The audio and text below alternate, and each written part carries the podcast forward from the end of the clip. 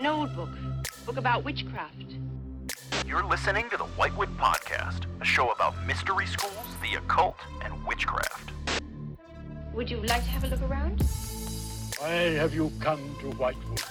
Well, because I'm interested in witchcraft. I'm your host, Nate. Come with us as we delve into the history, techniques, and backstories of these traditions and the people who practice them.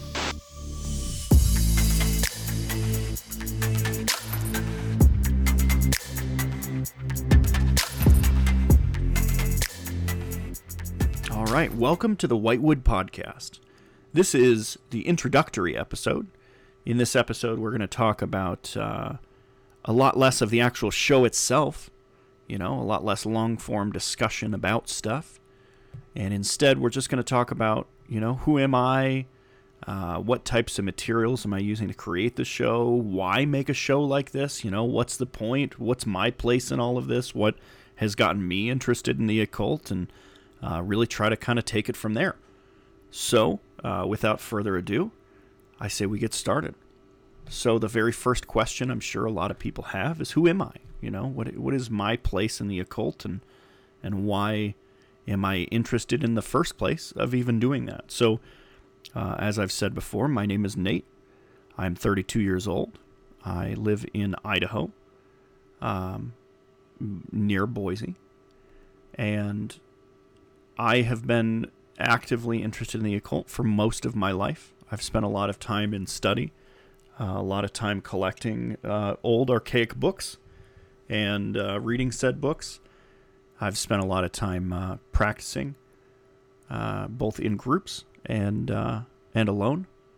I have been interested in the occult as a lifelong fascination, and sometimes that comes in the form of uh, things that I don't think are real. You know, things that I think are uh, just silly, superstitious bullshit.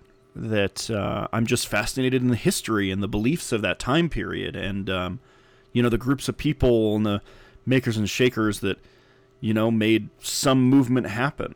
You know, sometimes sometimes it's that, and uh, other times it is stuff that is uh, a little more close to home, where uh, I might have personal experience that leads me to believe uh, that it's not superstition. I personally uh, think that it's extremely important to attack, especially these kind of subjects, with an anti-faith concept.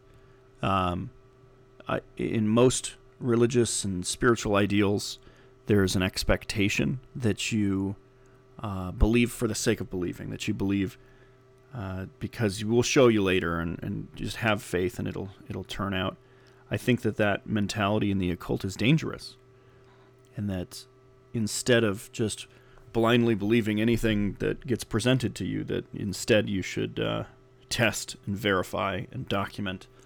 And uh, one thing that makes the occult in particular really difficult for that is that it's so subjective of a world that we're playing with. Um, and we'll get a little bit more in depth into what I mean by that. But um, I suppose the point is this has been a lifelong fascination and personal mission of mine to kind of get to the bottom of all of this stuff, if it's at all possible.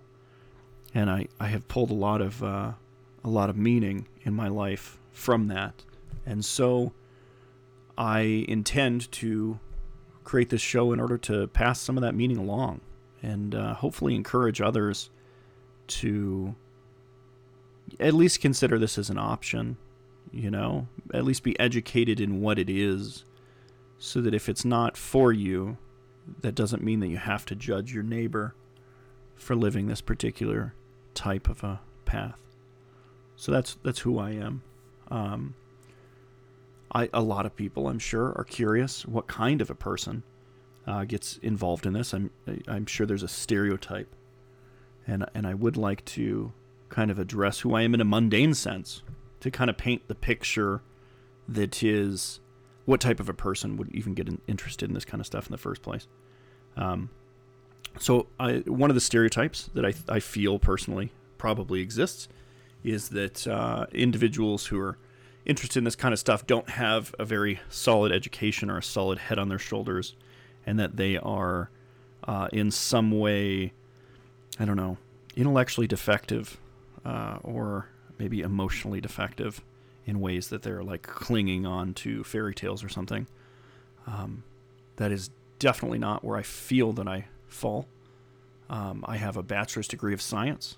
I work in the STEM field uh, for a major technology company. I can personally attest, I don't want to call out what company it is, um, but without uh, naming specifics, it is the type of company that I guarantee everyone that is listening to this show has at some point used one of our products. Uh, I feel it's it's necessary to kind of point out that very real, intelligent professionals that exist in the world and uh, are part of very real scientific and technological advancements uh, could potentially be the individuals that are interested in the occult, um, and that that doesn't diminish their ability to be a part of those kinds of projects, those kinds of uh, life changing technologies.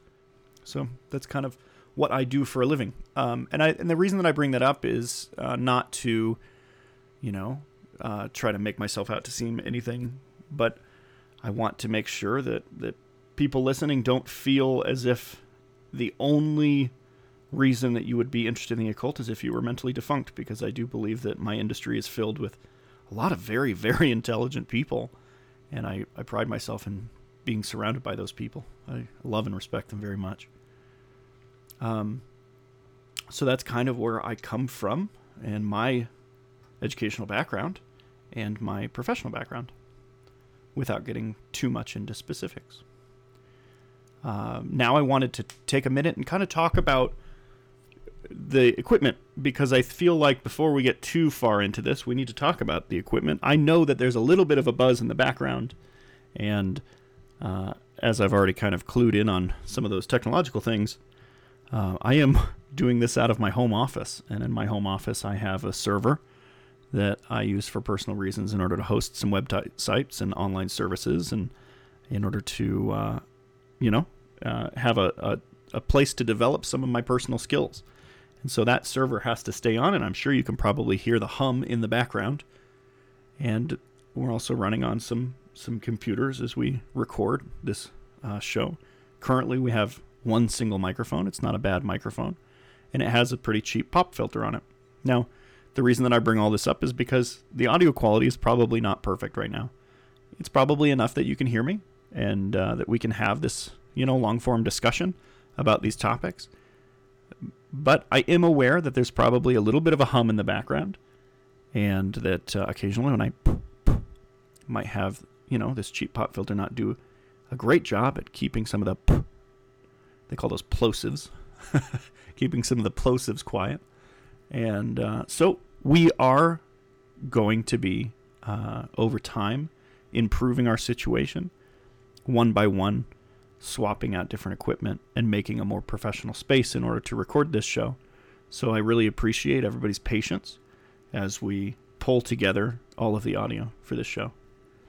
Um, so the next thing that I wanted to talk about is when did I first actually become interested in the occult? You know, when when did that change happened for me? Um, I was raised in a very very religious household. My parents uh, actively practiced a, a form of Christianity that um, often has some connotations uh, about uh, it being a little bit more on the extreme end. And I was raised in a house where my parents were a little bit more into it than the other people at their church.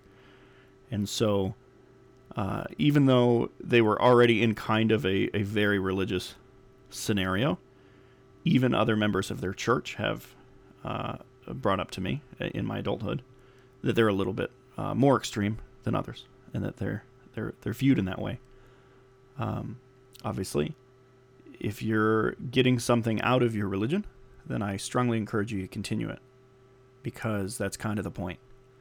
But I felt at a very young age that I was not getting anything out of their religion, and so I was probably about uh, 11 or 12 years old when I started to express, and I, I know I had been feeling this for a long time, but I didn't Uh, I wasn't confident bringing it up to my parents because I was I was afraid of what their reaction might be. But I started to express to them finally, at about eleven or twelve, that I uh, intended to leave their religion. Uh, the reaction from my stepfather was pretty um, pretty mellow, and I think he thought, you know, he's at, uh, at an age where he's going to be going through some changes, and he's going to uh, start questioning some things, and that's that's okay. He's going to come back around. And the uh, response from my mother was a very extreme, borderline violent response. Um, there was um, the very first time that I decided I didn't want to go to church, and the response was that she would physically drag me down to a bar, uh, which in her religion they don't drink, and they kind of view people who do as um, being actively in the process of messing their lives up.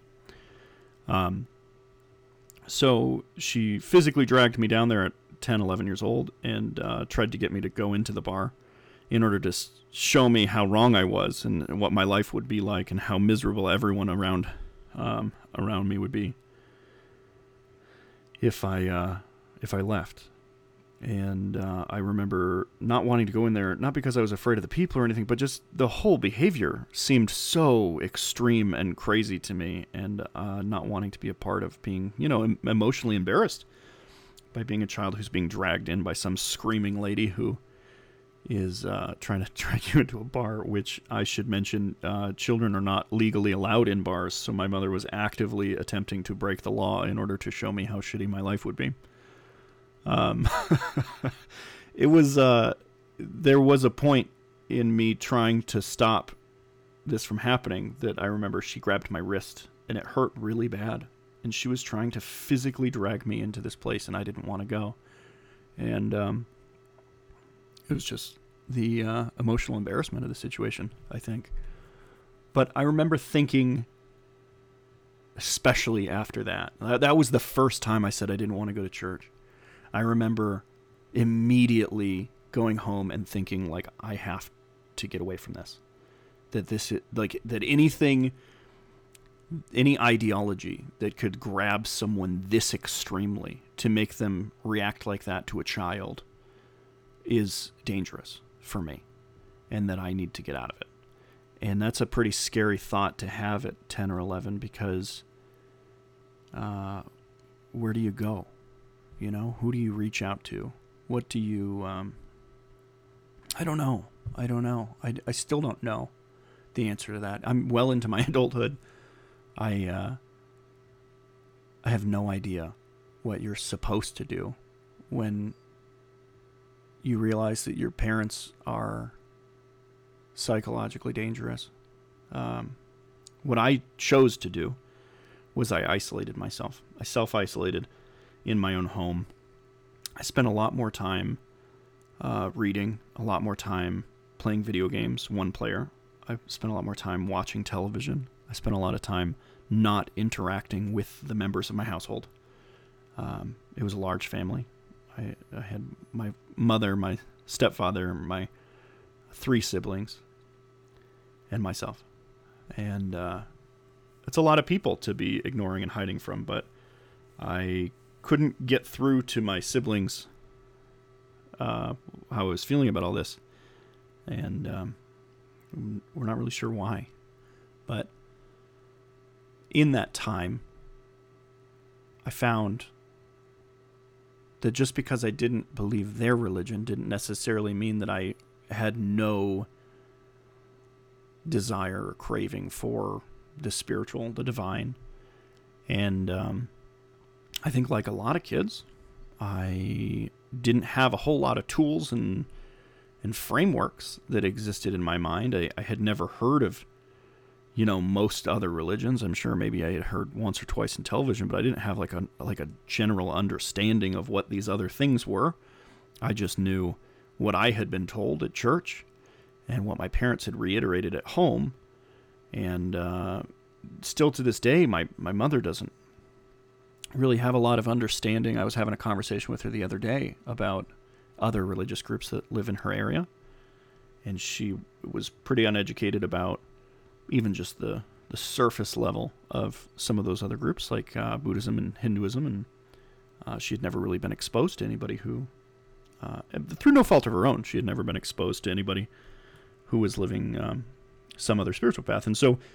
Uh, at that age, none of that kind of stuff had been passed into me. I had I had never heard of the specifics on some of those types of religions, and so there really was in my mind only a couple of things. There was the church, and there was everything the church warned you against. and uh, th- I didn't really understand any of the other things, you know, that there was like, oh, there's other churches, and oh, by the way, it's not just other churches, there's also, you know, other religions that have their own systems of churches and temples and mosques and all of those things. I, I had never been exposed to any of that stuff. I had only been exposed to uh, there's church, and then there's the bad guys.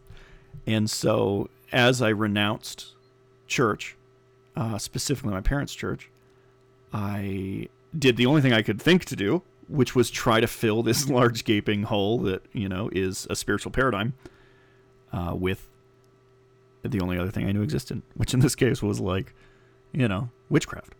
And uh, for me, I I guess I was blessed that I grew up in the generation where we had access to the internet, but I was also cursed in that we had access to the internet because uh, when you have no one to ask for, like, hey, what's a good book on this topic? You just grab whatever's available, and you don't have any compass as to, you know, what's what's realistic, what's fluff, uh, what's uh, you know destructive, what's one crazy author's, you know, um, interpretation of something. So, so it um, it was tough the first couple of years. Um, I'd say the first five or six were just, you know, reading this book and thinking, man, I don't relate to any of this. This is crazy. And then reading this other book and being like, this is exactly right.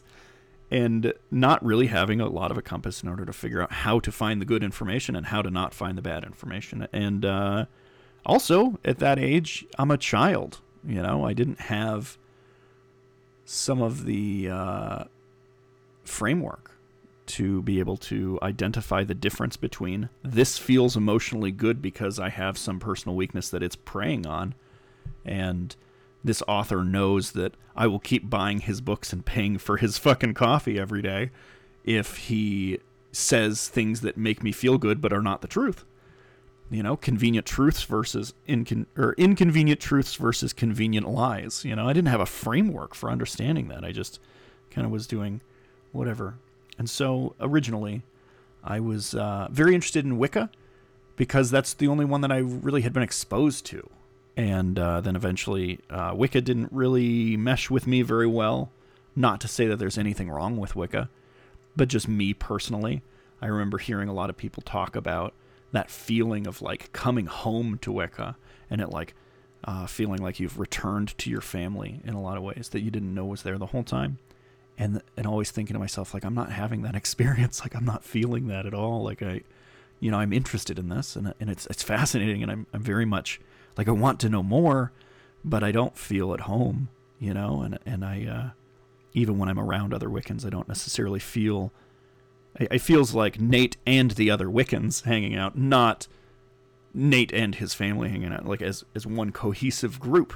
And so, um, so eventually, I started to experiment with some other stuff. You know, I, I had learned a lot from the the symbolisms and frameworks that enable you to uh, look at the world in a different perspective. And I, and I gained a lot from that, but I did find at some point it was lacking and so I kept going, and and that was the the this is the fundamental part of what has shaped my life in the way that it has, is that after I had found some interesting things, but still found myself like wanting more, I moved on to the next thing. So I uh, I started looking at just general paganism at that point. Um, Wicca is a little bit more specific paganism is a little bit more of like a like a general umbrella. It shares a lot of the uh, systems for uh, you know specific holidays and um, how you might go about doing a working and, and those kind of things. But it uh, was kind of a little bit more of an umbrella. It had more subcategories under it that I was also interested in. And so I started studying general paganism. And when I was studying general paganism, I found myself becoming really interested in um, Norse paganism because I really enjoyed the mythology and the art form uh, and the symbols and the fact that my personal heritage was kind of tied into that in some respect. And um, yeah, so I started uh, looking into that kind of stuff, and and it was interesting because when I was doing that, uh, I was not uh, around a whole lot of people that were also doing it. Um, now, as an adult, I, it's like everybody I know is a Norse pagan. It's crazy. Like, um, man, there's a lot of them. I don't know if this is a movement that has started since I started, or if it's just that I was isolated because I was raised in such a religious house that I didn't understand these people were out there or how to contact them, or and the internet was not anything like it was like it is today, where you can just you know go on 15 different websites and find everyone that's out there and chat with them on social media for 15 weeks. You know, um, it wasn't that yet, and so at first uh, that was isolating in itself. Was that I, I had found myself in such a such a rare thing within my personal sphere, and so uh, eventually, as I started to work through that, um, I would say that phase probably took up a lot of my life until I don't know, maybe until I was about 17 or 18, somewhere in that phase. And then I took a step away from a lot of spiritual things uh, when I hit 18 to 20, 22.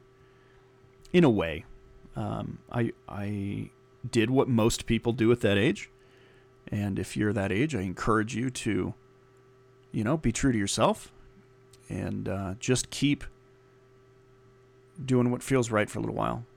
Try to find out who you are, unfold that uh, that giant mystery it's okay. But um, so I did. I took a break, and it it was a weird break, man, because I never really stepped away from the occult, but I stepped away from an active daily practice and like regularly reading in order to increase my knowledge on the topic. Um, there were, you know, times where I had, within those years, done a working you know, but it, but I wasn't like actively trying to better myself in that respect for a period of time. And then um, life was as I'm sure a lot of people go through. Life was complicated and I was trying to find my own way in it. And I and I did what I'm sure a lot of people do where I, I lived pretty recklessly and then also completely demolished my life. and I uh, I found myself um, not having a lot of resources or people in my life, um, and not really surrounded by real friends, and um, just partying all the time. And but even in those even in those moments where I was partying all the time, I I was still very much drawn to the philosophical conversations at the party. You know, I wouldn't. Um, I wasn't as interested in just I don't know the heathen the hedonism of it. I was much more interested in like being in a room full of people and like I could find one of them that's you know interested in this one topic and I've been thinking about it a lot lately. And so uh, I, I found myself at the party but also not in the party. Kind of like I felt in Wicca. Um, where I I don't know. I uh, I just found myself always pulling to the side of the party and talking to somebody about something deep. And because that's what I was interested in, you know? And then eventually, after my life collapsed, like it does when you don't have a good plan and you don't have a lot of tools to to make a life happen because guys life is complicated it's so much of a balancing act um, so when i was sitting in the ashes of it i saw myself. I think for the first time. I, everything had collapsed around me. My life. I lost my girl. Lost my home. lost my job, lost most of my possessions. I mean, just everything. Lost it all. And uh, the only thing left was that sense of self, that sense of like what I was actually interested in. Why would I go to the party? It wasn't to it wasn't to listen to the music, which is uh, a personal fault of mine. It's uh, difficult to not hear the music, you know. It was so that I could go talk to people that were interested in these deeper spiritual concepts. And so I had finally found that gem in my soul, that that meaning, and I started to put my life back together. And it was a very painful experience, and I made a lot of mistakes in the beginning. So from about 20 to I'd say about yeah, life starts to fall apart about 20. By 21 it's demolished. By about 22, 23 I start to put things back together, but I'm I'm toxic. I'm I'm so hurt by everything that happened that I made terrible, terrible first steps. I was just consumed by that pain and that anger and that um, just man, it was a dark, dark time, and I was expressing it in all the wrong ways. I was expressing it in egotism, and I was expressing it in, you know, self-destructive behaviors, and I was being an asshole and manipulative to those around me, and I was, uh, and everything felt shittier, but it was like in a weird way, it was empowering, and so I just kept doing it, and uh, eventually, I worked through that pain and I came out the other side and I said, "Man, I got to stop acting like this." And so at about like 25 probably, I start taking that spirituality seriously and I start, you know, really delving back into it. I would say by like 23 I start start delving back into it and by 25 I'm consumed by it all over again. And it's the the the focal point of my life and uh, that's when all the meaning starts to enter. You know, I'm sitting in the ashes of my life, and you know, by like 23 to 25, I start like building up this this uh, framework for how I want to live and how I want to be and how I want to, you know, how I want to go about this thing called life. And that's when I started delving into the the deep waters of it. You know, the history, the individuals who wrote this book. You know, where did he get his information and where did he, that person get their information and so on and try to track back these uh, rituals and rites and techniques and um, you know all of it. Just tracking it back and trying to get like a full framework of where it all came from and then finding myself also interested in things like philosophy you know? Like how much can your can your mind change when you're consumed by philosophy and reading the greats and the the uh, the literary greats over over the years that have existed that are you know overlapping with the occult world. Um, some of them just through theme, you know, things like uh, Milton's um, Paradise Lost, where it's, you know, I don't I don't know that it is an occult manual, but it is sure as hell uh, in the theme of something a little spookier and more interesting and oh, to me, you know, and uh, so I started to really play around with this idea of like, who do I want to be? And when what do I believe in? And uh, how can I build this life in a way that, despite my previous failures and despite the fact that I burned down everything I loved, how can the rest of my life be positive? Because that was only, you know, 23 years. And what happens now? You know, I, I have to be alive for what 60 more years probably if not longer. And and I'm just going to be miserable the whole time. Like I know I need some meaning in my life. And and I found a lot of that in the occult. So that's that's how I came about to be who I am.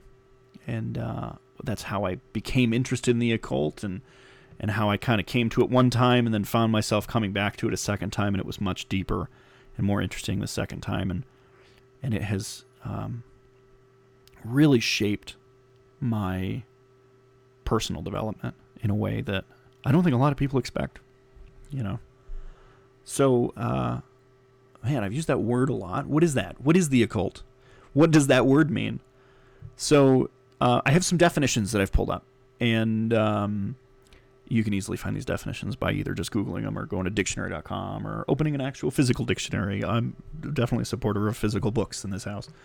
Um, so the, the definition of the word occult uh, that I was able to found was supernatural, mystical, or magical beliefs, practices, or phenomena.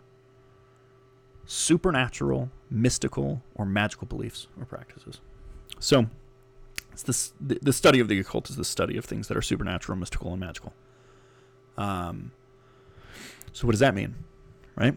Well, supernatural, just uh, defined as um, attributed to some force beyond scientific understanding or laws of nature. Right?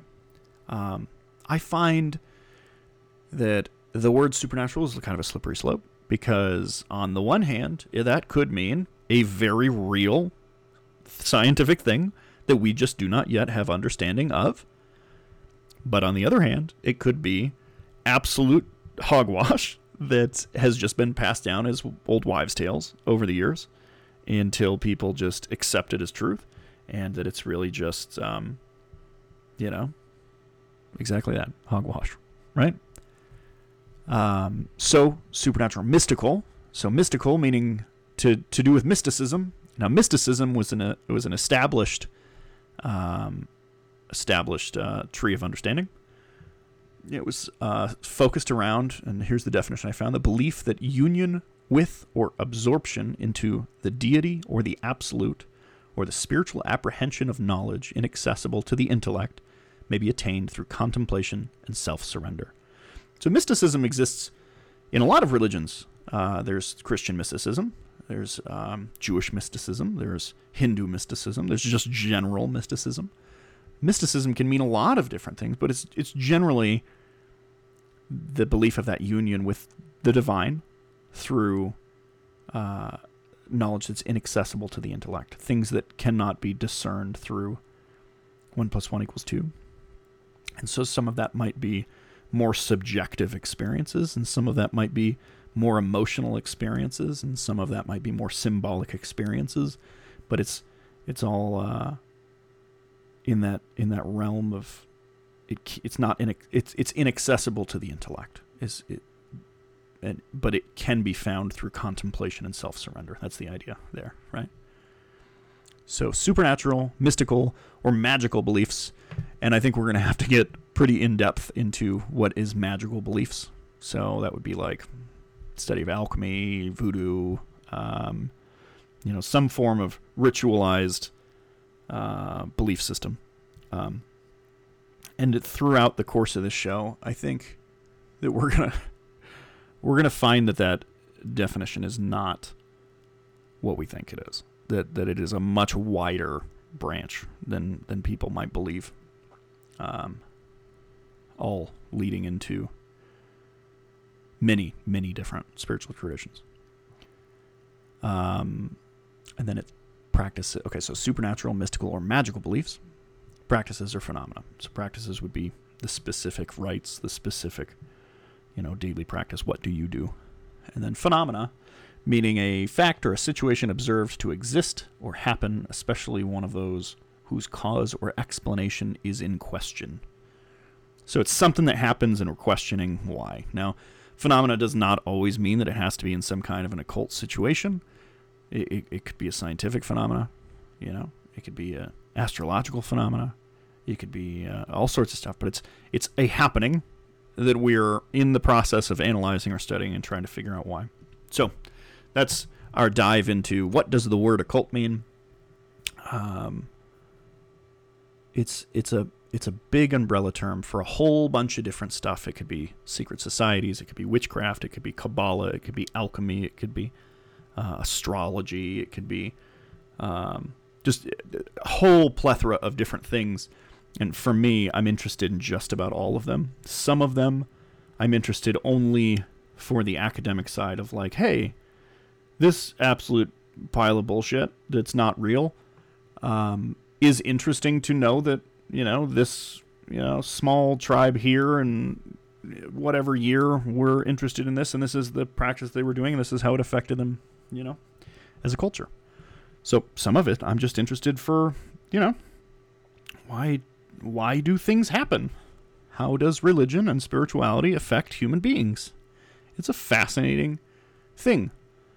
And some of it I'm much more interested in it for uh, its actual application and how it works and how it interacts with my life and how it empowers me. Um, so that's what the occult is. What is the occult not? What uh, what isn't it?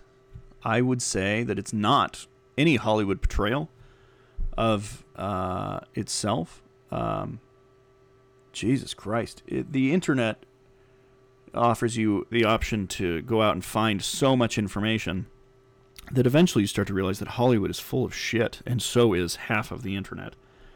And um, one of the things that's very complicated is you go and you see a movie and it gets you all hyped up, and you're like, man, that was so cool. I learned so much about those cool race cars that. Man, did you know that that thing can go that fast? Did you see how cool that scene was and how interesting and exciting it was? I just can't wait to see the next movie. And like none of that is true. None of it. It's all absolutely terrible. Um, the more I learn on any topic, uh, supernatural or otherwise, the more I realize how ridiculous Hollywood is. Um, all of the hobbies that I have, it, when they get displayed on television, I'm like, that's not even close to how that work. Um, and and the occult is no different.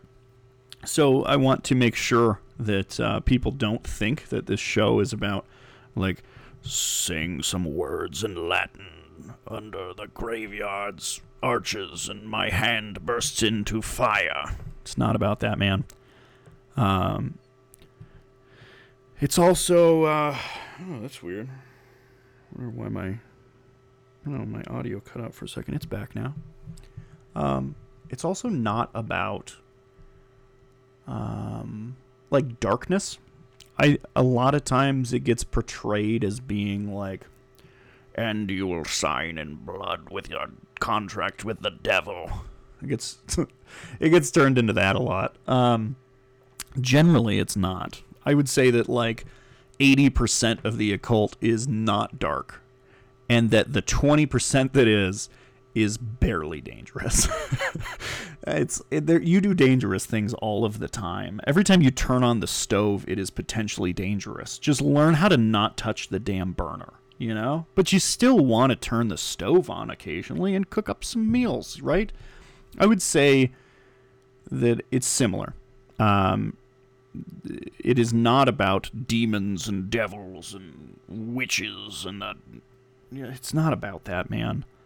Um, although it can be made out to be that way in certain circles, but those little twenty percent of circles that are um, like like a great example might be like LaVeyan uh, Satanism, where um, it is a Satan themed spiritual uh, system. You know, it's based on uh, the the Christian concept of the devil.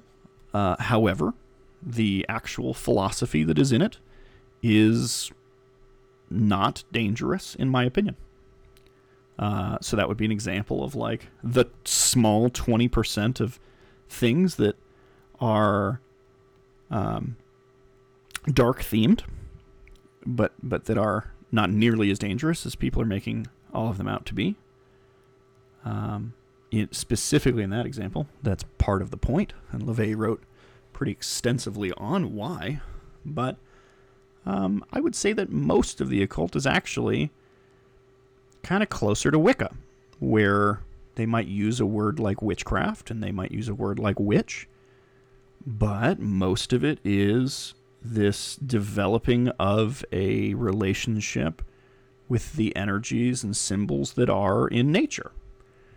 Kind of like nature worship, you know? Druidism is a really popular example where they believe that there's um, you know some some power and some divine source that exists in plants and certain sacred trees. And um, Wicca has some elemental systems of understanding the world around you. And you know a lot of that breaks down to you know nature and the divine power that's in nature. So I, find that often uh, these kind of things are much more down that road than any w- road of um, what Hollywood might portray as spooky. So uh, that's what the occult's not. It's not. Uh, it's not a system of Latin words that you say out loud and then like I don't know a shadow being appears in your room and rips your couch apart or something. I don't know.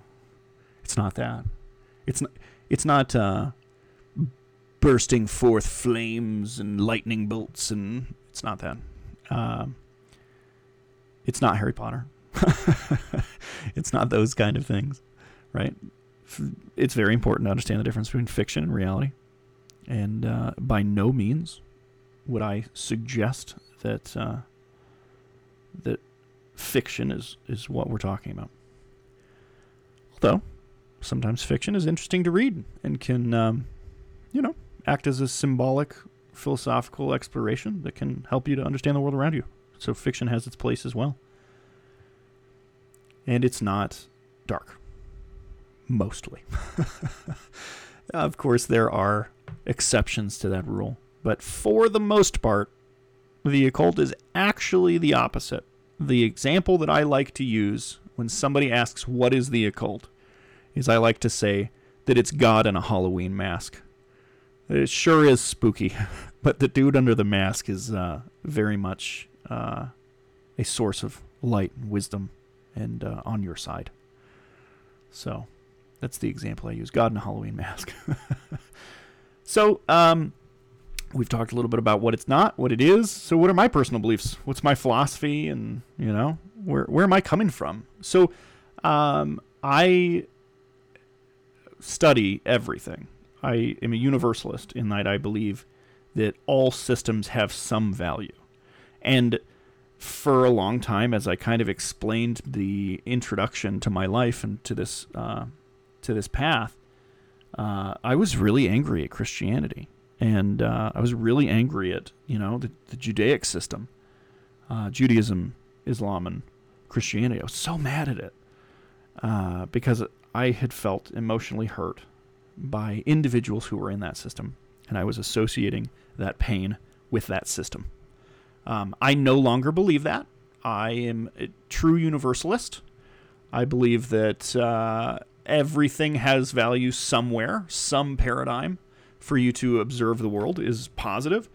And so I do sometimes look at Christianity for, um, I don't know, insight. Interesting uh, that they would write that down and it was meaningful enough for those cultures to, uh, you know, portray that. And why are they using this as a symbol? What's the point of that? And is there depth in, in all of this? And, you know, but I would say that that makes up a very, very small portion of my personal beliefs because I also feel the same way about all the systems. Um, I think the occult is kind of a passport that allows you to. Uh, the occult is a passport that allows you to move between the nations that are religions, and um, your your goal is to uh, you know find depth in this, find meaning in this, and so there's no reason why you can't go to some Hindu practice one day and find meaning and and uh, in that, and then go to some, you know, I don't know, Wiccan practice the next day, or some other, you know, some Christian practice the next day, or you know, there's no reason why you can't move around and and experience uh, the divine from every angle and from every paradigm. There's no reason why you can't. And so my personal beliefs are very universal in the fact that I think that all of these cultures were founded, you know, so long ago that the reason why they have stuck around is because they uh, had value to someone and someone tried to pass that value on through their own altruism and their own uh, their own love and care. They, they found meaning in it and they tried to give that meaning to somebody else and that person found meaning in it and they tried to give that meaning to somebody else and then so on and so forth and, and eventually it builds up momentum and it starts to say the only source of meaning is this one thing and and then it gets violent and that's kind of what happens with religions. But uh, that doesn't mean that there wasn't some valuable thing that got the ball rolling in the first place. And so my beliefs are very universal in the fact that I am interested in all of them. I will read some Buddhism one day. I will read some uh, some Christianity the next day. I will uh, look at some ancient religions like uh, Egyptian and Greek and you know just all over the all over the spectrum. Very interested in. Very interested in philosophy as well for the same for the exact same reason. I think that even philosophies that I disagree with are paradigms for observing the world and and that they can benefit you. And so I do. I uh, I I read I read philosophies that I I know that I disagree with in order to tr- try to understand the perspective behind it and the the real source of meaning behind it. Uh, however, as universal as I am, I have found a system that I self-identify with and that has benefited me the most. Uh, it is a system called Thelema. Thelema is a magical tradition uh, started by an occultist uh, in the what would that be? The 18th century? 18th century is 1900s. Yeah, early 1900s. Started a uh, system. His name was Aleister Crowley. I'm sure a lot of people have heard um, at least references to him in a lot of pop culture. Uh, for example, Aleister Crowley is on the cover of um, one of the Beatles albums that has all of those influential members of, you know, individuals whose philosophies and work had influenced the band. They, it's uh, Sergeant Pepper's Lonely Heart Club Band. The, uh, the on the cover, Aleister Crowley is in. I think he's in the back row. I think second to back row. I don't know. We could definitely look it up. I don't want to. All right, I'm gonna look it up. Sergeant Pepper Lonely Heart Club Band album cover. Boom. He is. See how fast I can find Crowley's face in it. Although there's other individuals here who are not interesting, so some of them I very much disagree with their personal ideas. He's in the very back row, top left, second from the far left. Yeah. So, um, Aleister Crowley has shown up in that pop culture. He has also shown up in uh, by namesake in the show called Supernatural. If anybody's ever seen that show, there's a bad guy that shows up later in the show uh, called Crowley, being a. Uh, I think they call him Crowley, and this is a this is a very interesting point that uh, Thelemites will bring up a lot, is that uh, most of the world is mispronouncing his name. it's uh, it's pronounced Crowley like holy, uh, not Crowley like I don't know meow. Yeah, Crowley. And the system that he founded was called Thelema, it was based on this concept of will. Uh, it was a magical tradition. So we have uh, rites and traditions and rituals that we'll practice on a regular basis. There's also uh, two different secret society mystery schools that are associated with the religion. There's the AA uh, and the OTO. Um, OTO acts more as a fraternal bonds organization, bringing a large group of people together who all know each other. Uh, where the AA acts more as a uh, educational. You are working through this particular set of materials under the instruction of one person who has already gone through that set of instructions, and you are instructing the person behind you who is going through the materials who that you just went through. So it's more of an educational. Here is how this works, and here's the history of it. If you were to, if you were to almost consider that being like a, almost like a college degree in magic and occultism. That's kind of what the AA is. Um, both of those were founded also. Well, okay, it's difficult to say founded, especially in the case of the OTO. Both of those were heavily influenced by Aleister Crowley uh, and then the overarching religion that he had and philosophy that he had uh, founded was Thelema. Thelema is the Greek word for will, shows up in uh, the Greek Bible quite a bit. Uh, in the in the concept that people say God's will be done, the word in there would be Thelema. Uh, it gets mispronounced a lot too.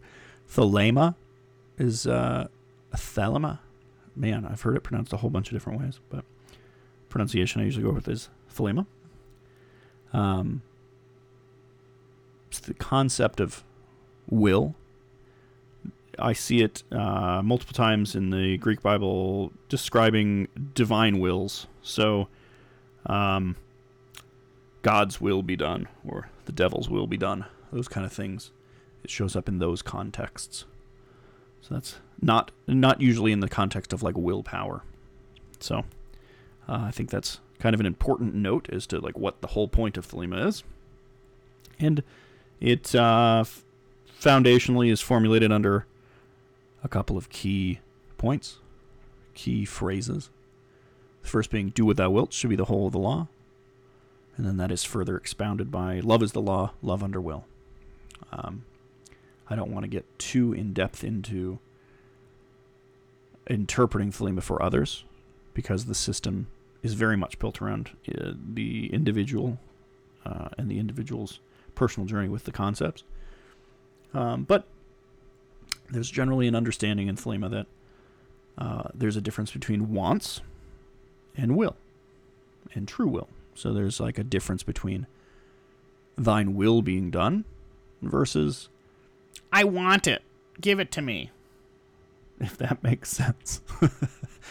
um, so my personal philosophy is very tied into Thelemic concepts of, uh, you know, individual will, um, freedom of expression, freedom of all individuals to express themselves as they see fit, and that it's not really my business um, how anybody else chooses to live, just like it's not any of your business how I choose to live, unless I decide to broadcast that on the internet.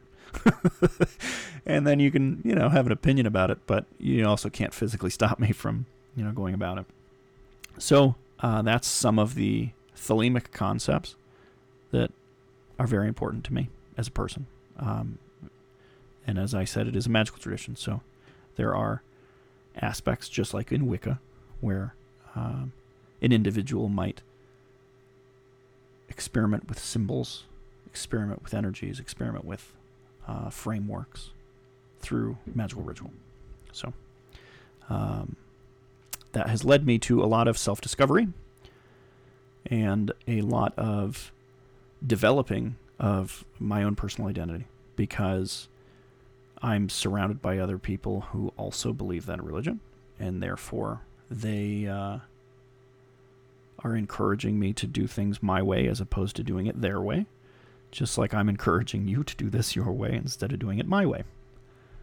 Because you will find that uh, your way works for you for a reason, and that um, you'll find out a lot about yourself in that process. And I think knowledge of the self is a very powerful and potent thing.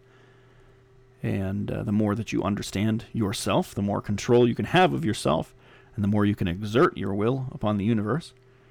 You know, by understanding, hey, every night at 3 p.m., I get super fucking hungry for Cheetos, but I'm also trying to lose weight.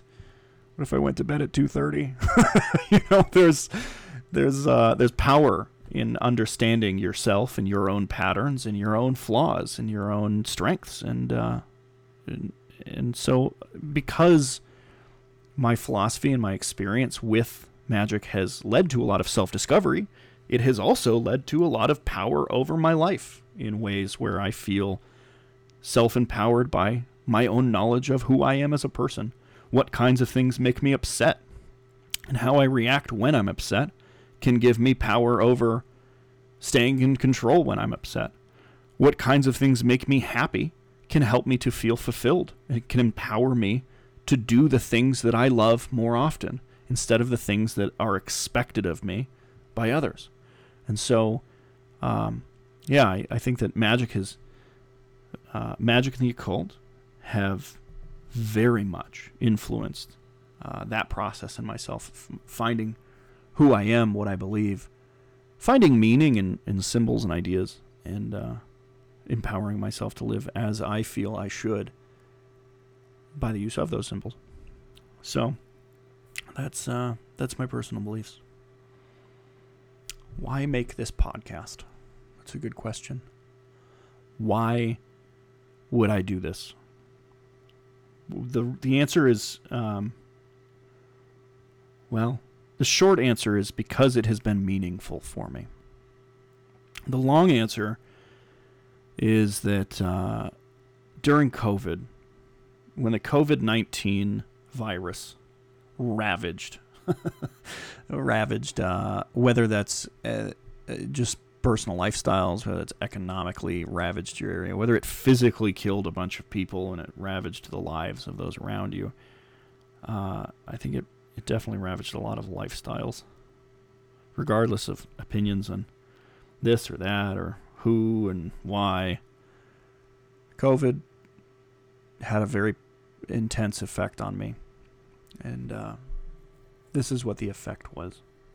Before COVID, I was actively practicing the occult, but I was doing so in secret, hiding, because I was terrified that my boss would find out or uh, my friends would find out. Don't get me wrong, I had I had occult friends, but uh, I also had some mundane, normal friends, and I didn't know how they would react to these kind of things, and so um, a lot of times I would steer away from the topics, and I find myself muted and uh, uninteresting because I was sitting in the corner of the room hiding who I was. I was living in a closet in a lot of ways. And then COVID happened, and my job moved me home. They said, We want you to work from your home. And uh, so I spent a couple years in my office. Luckily, I had an office. It was uh, not very many years ago where I, I didn't have an office, where we barely scraped by. And uh, so by luck, I had an office, and I could I could work from home as they requested. And then something interesting happened because I was in isolation. I was a hermit, withdrawn from the world, hiding in my house for years. For literal years. Because the whole first year, I was working for one company, and everyone was at home. and uh, for the whole second year, I got a job with a another company, and they uh, they said, "Hey, we just want you to work from home indefinitely. You know, you're already set up for this, and we want you to continue to do this." And um, what that meant was that uh, I didn't have anyone to fake it to anymore. I didn't have to fake it. I could just authentically be myself. I could genuinely be who I am all of the time. It wasn't just when I got home, clocked off, and was exhausted from the day. It was 100% of my life was now in my hands, and I could be who I am all the time. And that was fascinating because it meant that I could say, you know what, it's my lunch break, and uh, I'm at home, and I have the privacy that exists at home, and I'm going to read this old occult manual that if I was in the office, I wouldn't want someone to walk past me and look and be like, "What? Why are you reading the history of witchcraft in the 1600s. What is the and then a week later, you know, walk past and be like, well, demonology, and the, what, are you doing? You know, like I uh, I didn't have to do that anymore. I was in my home and I could just read whatever I wanted to read whenever I wanted to read it, and I could. Uh, well, what if I had like a solar adoration that I was doing, and I would, you know, it's lunchtime, and normally when I'm at work, the sun is high noon in the sky, and and I want to do something like Liber Resh, which we'll probably talk about at some point in this show. And, uh, you know, I, I wouldn't be able to do Liber Resh uh, because there would be people watching. But at home, there wasn't anybody watching. Now, doing this for a short period of time is one thing, you know? It's like, oh, that was a nice refreshing. But doing this for two solid years meant that uh, I didn't have to be anything other than what I am. And I forgot how to pretend like I was different. I forgot how to pretend to be normal in those 2 years because I was authentically myself and then and then the world opened back up and my friends started going back out to parties and concerts and bars and um, they started to invite me out and I was like I don't know what to do because I don't remember how to pretend. Who was I pretending to be before? There was a character that I had built up and a mask and a costume that I was wearing when I went in public and I I would like go through these motions, these lines that I had like saved up and I had like built this persona, this character. It was a character in a play. And and I forgot the lines, and I forgot everything about that character in those two years because I was just myself. And it was actually a little bit longer than the two years because just before COVID had happened, I had just been going through college. And in college, I didn't have a lot of spare time. I spent all of my time working academically. I was either doing homework or I was doing work or I was working full time or taking care of my family full time. And so there wasn't time for me to maintain personal relationships. And so the combination of those things happening meant that when I emerged from my home after COVID uh, and things started to happen again, I no longer remembered the character I was playing before, and that character's social circle had died. And so I didn't have to pretend who I was anymore, unless I wanted to.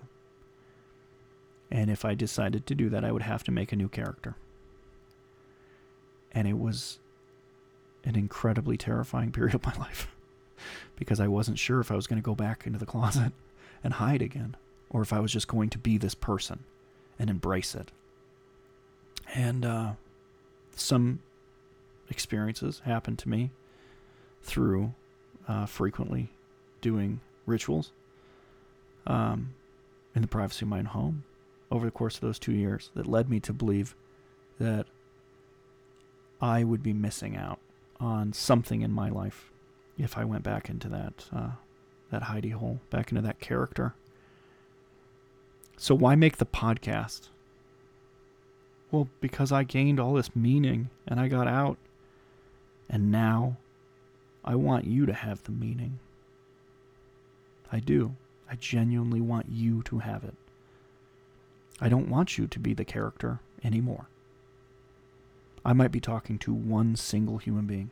I don't know who it is. I might be hitting some heartstrings for a bunch of human beings. I don't know. But this might be a message for one human being. And if it is, I am okay with doing that. I am willing to make this podcast and spend hours and hours and hours and thousands of dollars to try to send this message out into the internet and find one human being who needs to hear it. I made this so that you wouldn't have to go back into the closet, so that you would come out and be yourself authentically. Because I'm out now and I can't go back. And I'm terrified that we all made all this progress and we can't go back. It's a scary time. I'm scared. You know? I don't know what's going to happen. I don't know what my mom's going to do. I don't know if uh, I don't know if she'll accept me. I don't think she will. She never has before. She never accepts anybody that's different from her religious perspectives. So, you know, I'm going to lose some some relationships with people around me. I uh, I'm scared about uh, how my dad's going to react. You know, he's a simple guy. He uh, he's a very mundane man. He doesn't he doesn't um, he doesn't delve into the he doesn't delve into the spiritual in this sense. He uh, he's got his beliefs. He sticks to them. He's a good person. He's morally upstanding. He's a good member of his community. I strongly believe that he's a valuable member of society. But he's uh, not um, interested in the things I'm interested in. So I wonder that maybe he's too pragmatic and can't understand where I'm coming from with all this, you know? But I'm feeling those fears, and I think that someone else out there is feeling those fears too. And there's another reason why I created this podcast, and it has to do with a period of my life that got really, really fucking hard. And uh, it, I suppose there should be a trigger warning on this uh, because we are going to talk about um, suicidal thoughts. So, um, there was a period in my life just before college where I was working as a security guard. And um, working as a security guard is really difficult work for some people and really not difficult for others. Um, I thought that it wasn't going to be difficult for me because I'm generally very mentally resistant towards certain types of things. And I found that I was wrong. So, one of the things that's very complicated about working as a security guard is that human beings are social creatures by nature. And acting as a security guard is to go at night and go through a whole bunch of empty buildings and make sure that all the doors are locked and all the windows are locked and nothing's broken and uh, all the security systems are working correctly and nothing's been vandalized and that there's no people in the buildings. And then if you run into a person, it's not a good thing. It's a excuse me. It's uh, sometimes it's uh, not a big deal, you know. Sometimes it's like, "Oh, hey, I I just used my key to get in. I'm supposed to be here. I just needed to grab some extra papers from the office and leave." Sometimes that's what it is.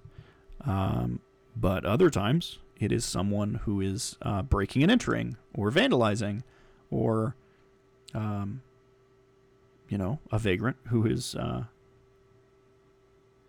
you know, broken in in order to uh, maybe not steal, but in order to get some warmth and get out of the rain. You know, my heart goes out to those people. But um, yeah, security guard thing was very difficult because it's a very very busy job because you have to go from this place to this place to this place to this place, and if you sit down for five minutes, you're going to be behind all night. It's a very isolated job because you, there's nobody else. There's there's no one else awake. You, it's not like a job where if you're feeling down, you can reach out to someone because they're you know at their work and they're bored, or they're at home, or you know they're watching a movie or something, and you could reach out and say, "Hey, I, I need to talk to somebody." And uh, there's no sunlight because it's nighttime. You spend a lot of time walking around empty buildings, and it gets into your head because uh, something about they call it what is it liminal? Yeah, there's a there's a great Reddit about liminal spaces. It's the spaces between. It's those. It's that weird, creepy feeling you get at a bus stop because it's a. You've never been here before, but it looks like every other bus stop and it's not really designed to be a space that you spend any real time in. It's just a place between places, you know. It's like the hallway of a hotel room. You know, you're like you're at a hotel and you're walking in the hallway and all the doors look identical and you've been through other hotels before, but this one is its own thing, but it's not really a place. It's like a place between the lobby and the and the bedroom that you're going to sleep in and and really the hotel itself is liminal and it's eh, liminal spaces are kind of creepy and eerie, but they're creepy and eerie because they just feel a little wrong because no one really spends a lot of time in those places, right? Well, as a security guard, you live in liminal spaces. The whole world is a liminal space. You're in hospitals after they close down the facility and you're checking to make sure all the doors are locked. And so you're walking down hospital with a flashlight because you, you don't want to turn the lights on because you know it slows your day down to like wandering through old what feel like abandoned building it's like walking around in the apocalypse it's nighttime. There's no cars driving around. You haven't seen a human being in three weeks. You know the sun hasn't you know you haven't seen the sun either. And uh, it fucks with you. Slowly over time i started to develop anxiety and depression. Really really bad depression.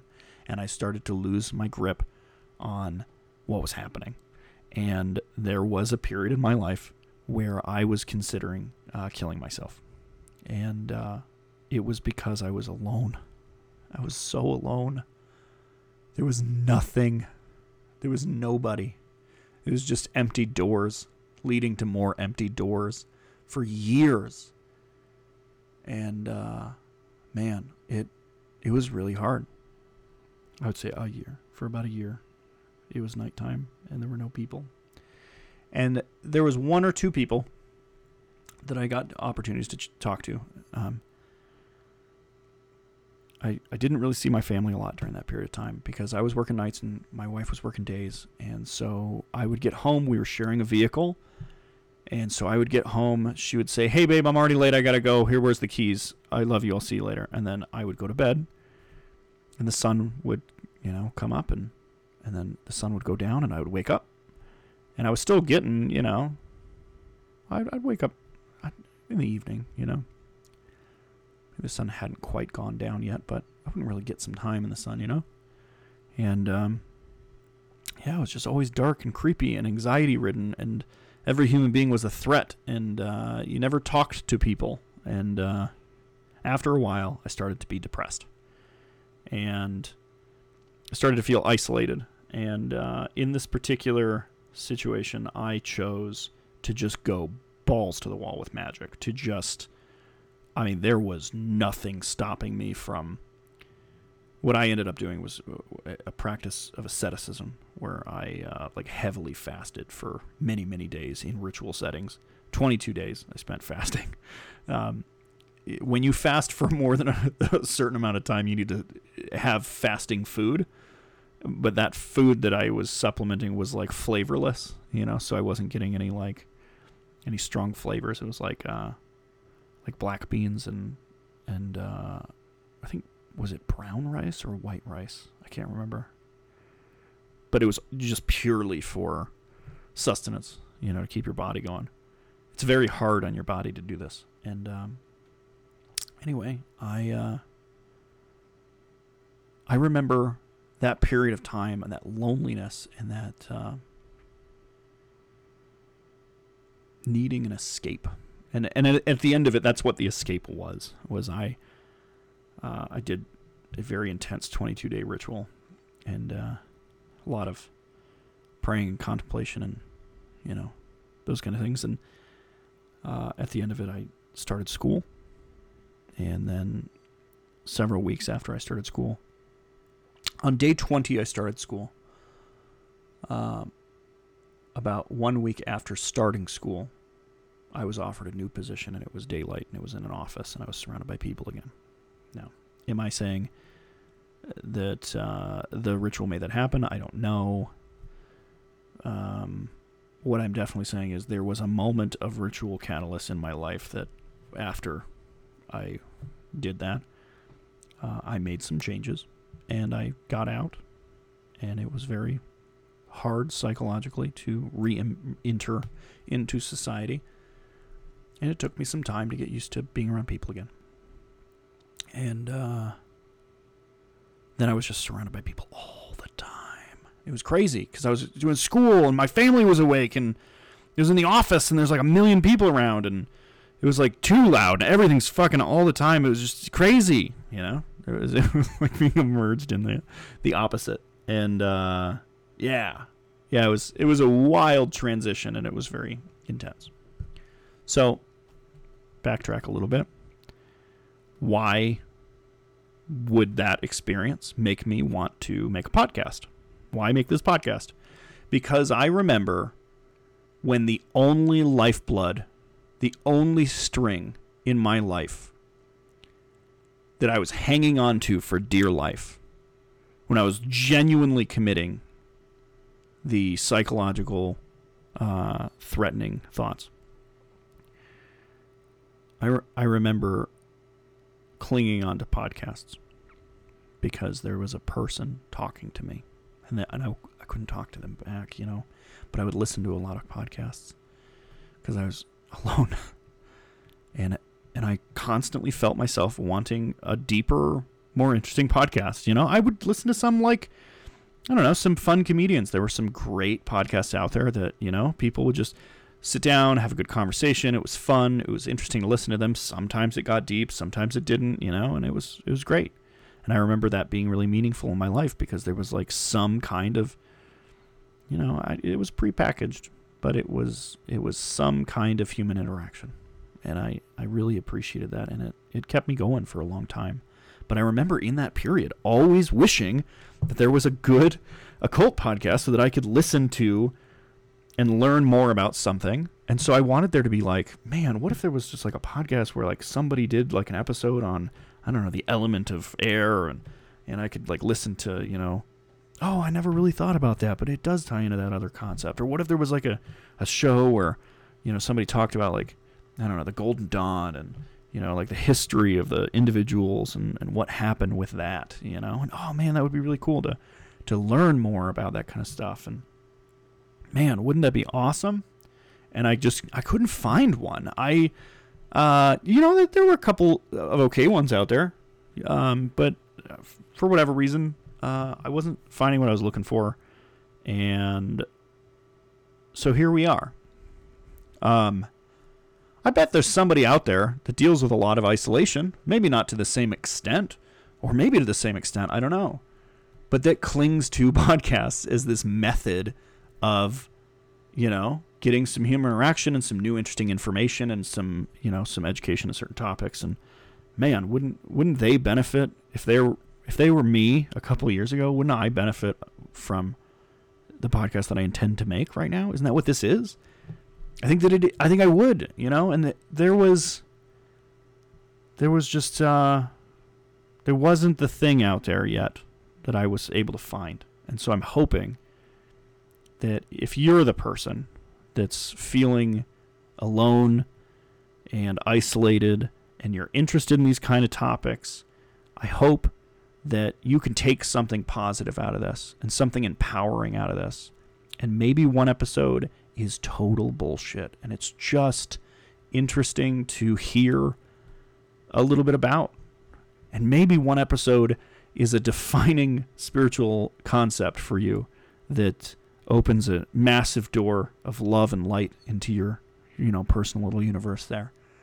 And uh, great, you know, awesome, because that's why I want to make this podcast.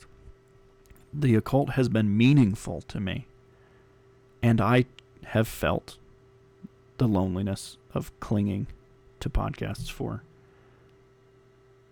any kind of interaction. That's why. That's why I want to give that to you. So, I think that's a pretty solid first episode. I uh, I hope that this path can be as beneficial to you as it has been to me. Or, I hope that if you're just listening to this just to understand a little bit more about some other people that exist in your world, I hope that you can listen to this podcast in an open minded way that will allow you to at least understand the beliefs of some other people that are around you and maybe that empowers you to treat those around you with love and respect. So.